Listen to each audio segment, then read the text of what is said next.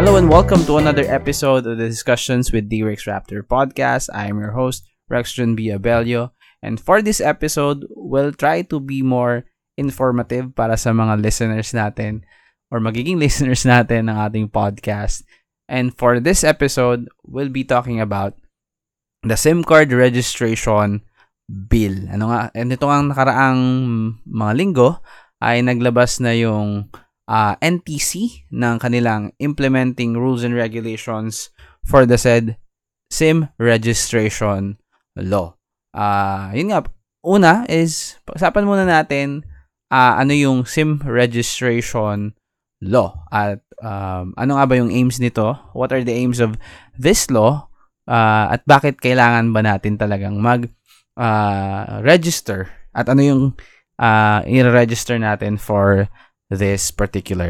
Siyempre, kasama na doon yung tinatawag natin ng mga advantages and disadvantages at syempre, paano ba yung uh, registration na gagawin? Saan tayo pwedeng mag-register? At So, alamin muna natin what is the aim of the same registration bill. So, to sum it up, um, the SIM registration bill will require subscribers uh, and users or users in the Philippines to register their personal information, including their name, address, and identification documents within their mobile network provider or or tinatawag natin yun na telco provider. Ano-ano ba yung mga telco provider natin dito sa Pilipinas? So meron tayo Globe, uh, Smart, and then dito. Hindi ko na po binanggit yung iba kasi mga affiliates lang din po yan under those three uh, networks or, or mobile network providers. So, the registration will be mandatory for both new and existing SIM card users and failure to comply may result in penalties and fines. So, i-elaborate natin mamaya kung ano yung mga penalties and fines and hanggang kailan ba pwedeng mag-register ng SIM. So, the main goal of the SIM registration bill is to improve the government's ability to track and monitor the use of mobile devices in the country. So yun nga, by, re- by requiring all of the SIM card users na mag-register ng kanilang mga personal information na sila yung owner of that particular SIM. So, bakit ba nabuo yung SIM registration bill? Mainly kasi, talamak na din and hindi naman nawala yung mga uh, scammers and kadalasan nagagamit na din po kasi yung uh, mga uh, cellphone numbers or cellphones mainly sa mga crime-related cases like halimbawa yung mga nang, nang i-scam, hindi naman sila nawala, ano? Dumami pa nga sila. And mainly kasi mas ngayon or kung napapansin nyo, ewan ko kung ako lang yung nakakapansin, meron kasing mga instances na kung saan uh, nakaka-receive na tayo. Personally, ako nakaka-receive ako ng mga text messages that includes my name.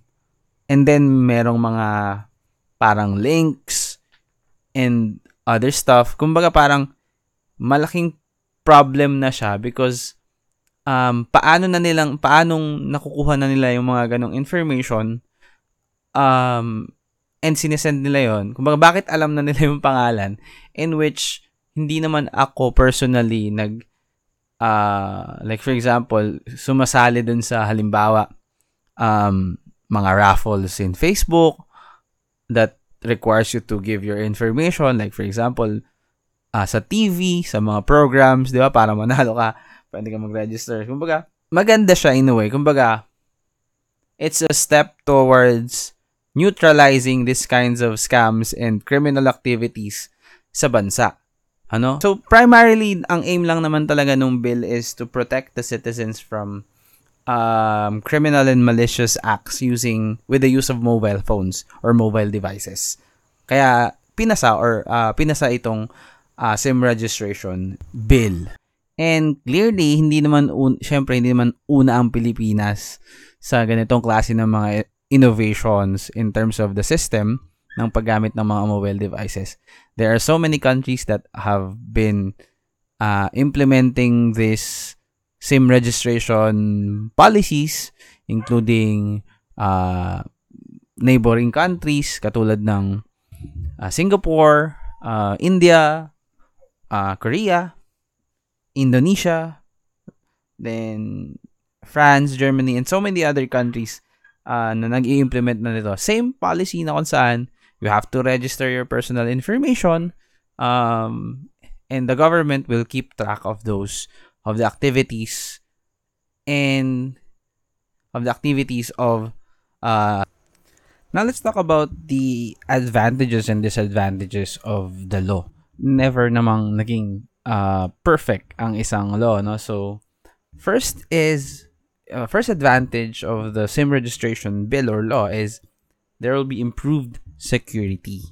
Okay? So, dahil nga mas mamamonitor na natin uh, and matatrack kung sino yung may-ari ng mga mobile numbers or SIM card numbers na pwedeng gamitin for uh, different activities.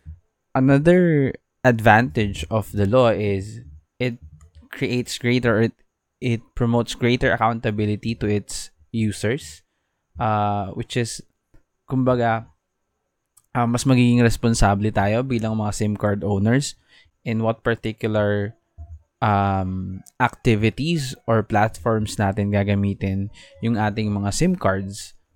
Now let's talk about the disadvantages naman. Ano po? The first one is potential invasion of privacy. So ito yung tingin ko talaga na primary reason why hesitant ang karamihan sa atin, it's because of the disadvantages because parang um, we're giving away our personal information baka mamaya magamit uh, into um, like scams and other stuff na um, mas maging potential threat. Okay?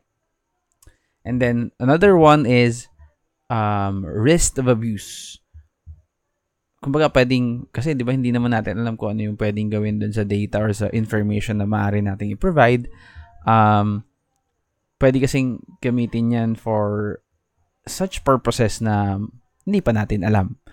Then the third one is administrative burden. So it can create an administrative administrative burden for the network providers or the telco providers who uh, in which magdadagdag na naman sila ng additional infrastructure to um, cater to the data that will be receiving from the subscribers. And the last one is, yun nga, magdadagdag sila. So, it will provide or it will uh, cost them more or mas kailangan nilang mag-invest ng um, additional funds to cater the various or the huge amount of data that will be given because they are mandated uh, by this law. So naglabas na nga yung NTC ng kanilang implementing rules and regulations or R or IRR um, in which the start of the registration will be on December 27, 2022.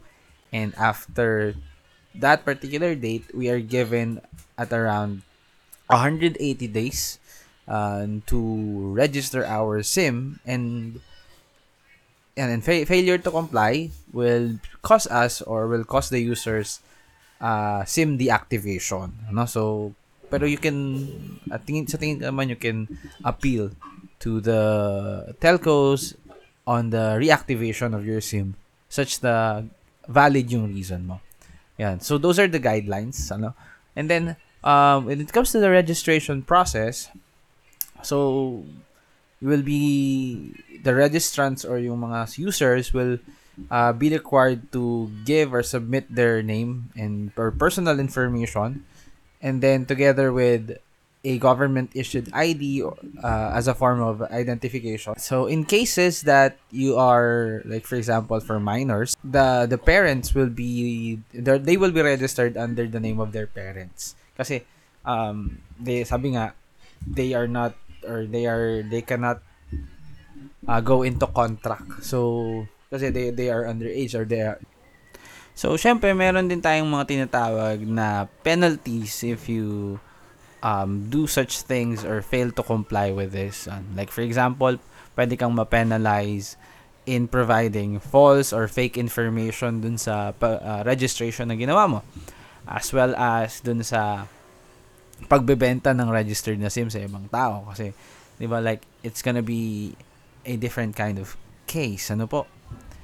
So those are the things that I think are um, the valuable information that I can share with you guys upon uh, researching, ano. Um, and then another tip, wag po kayo sumabay sa uh, dami ng SIM registration uh, in this in the following weeks, ano. Uh, ang tagal ng binigay ng NTC, like for example, um, three months siguro, four months until the deadline of the SIM, SIM registration. So, take your time. Kasi nga hindi naman natin may iwasan magkakaroon yan ng mga glitches or some other stuff in the system ng mga telco providers. And syempre less preparation din yung nabigay sa kanila. So I think uh, take your time. Kumbaga wag kayong wag makisabay. Wag kayong magmadali. You will be given time okay? So the real question here is do we really need the SIM registration bill at this moment so my personal take is I think hindi pa. Ano po? Kasi kahit sabihin natin na meron ng uh, SIM registration bill to monitor and help uh, law enforcement agencies to monitor and track uh, SIM card activities, meron at meron pa rin yung mga tao na gagawa uh, ng mga ganitong bagay. Okay? Especially yung mga ska, uh, text scams or uh, spam spam text. Yung mga inaaya ka or ini-invite kang mag-bet sa ganitong klaseng site. No there will always there will still be those kinds of um activities okay? Until such time na siguro na merong strong uh, you need strong law enforcement para mapaintindi sa tao na um, hindi mo na pwedeng gawin yung mga ganitong activities dahil nga uh, you will be you will be punished by the law. So, meron at merong pa rin gagawa niya. No? So, hindi natin pwedeng alisin yon And, syempre, um, another thing is, in that particular sense, it's another burden for um, the end users or the subscribers. Kasi nga, uh, ilang subscribers meron dito sa Pilipinas? More or less 180 million subscribers. Yung bibigyan mo ng task to um, give their first personal information and you also give burdens to the telco providers or the telecommunication companies na uh, kasi under the law, I don't know if I'm right, correct me if I'm wrong, under the law is that um, the telco is the one requ- uh, the telco is the one na kailangang mag-secure at mag-maintain ng protection nung nung nung data or kailangan nilang i-protect yung data. So to constantly um protecting the data that uh, they have. So ban- because it's mandated by the law. So that will be all for this episode. Again, this is uh, your host Rexton Biabelio for the discussions with D-Rex Raptor podcast. Peace out, and I hope that you get value out of this podcast. See you around. Peace.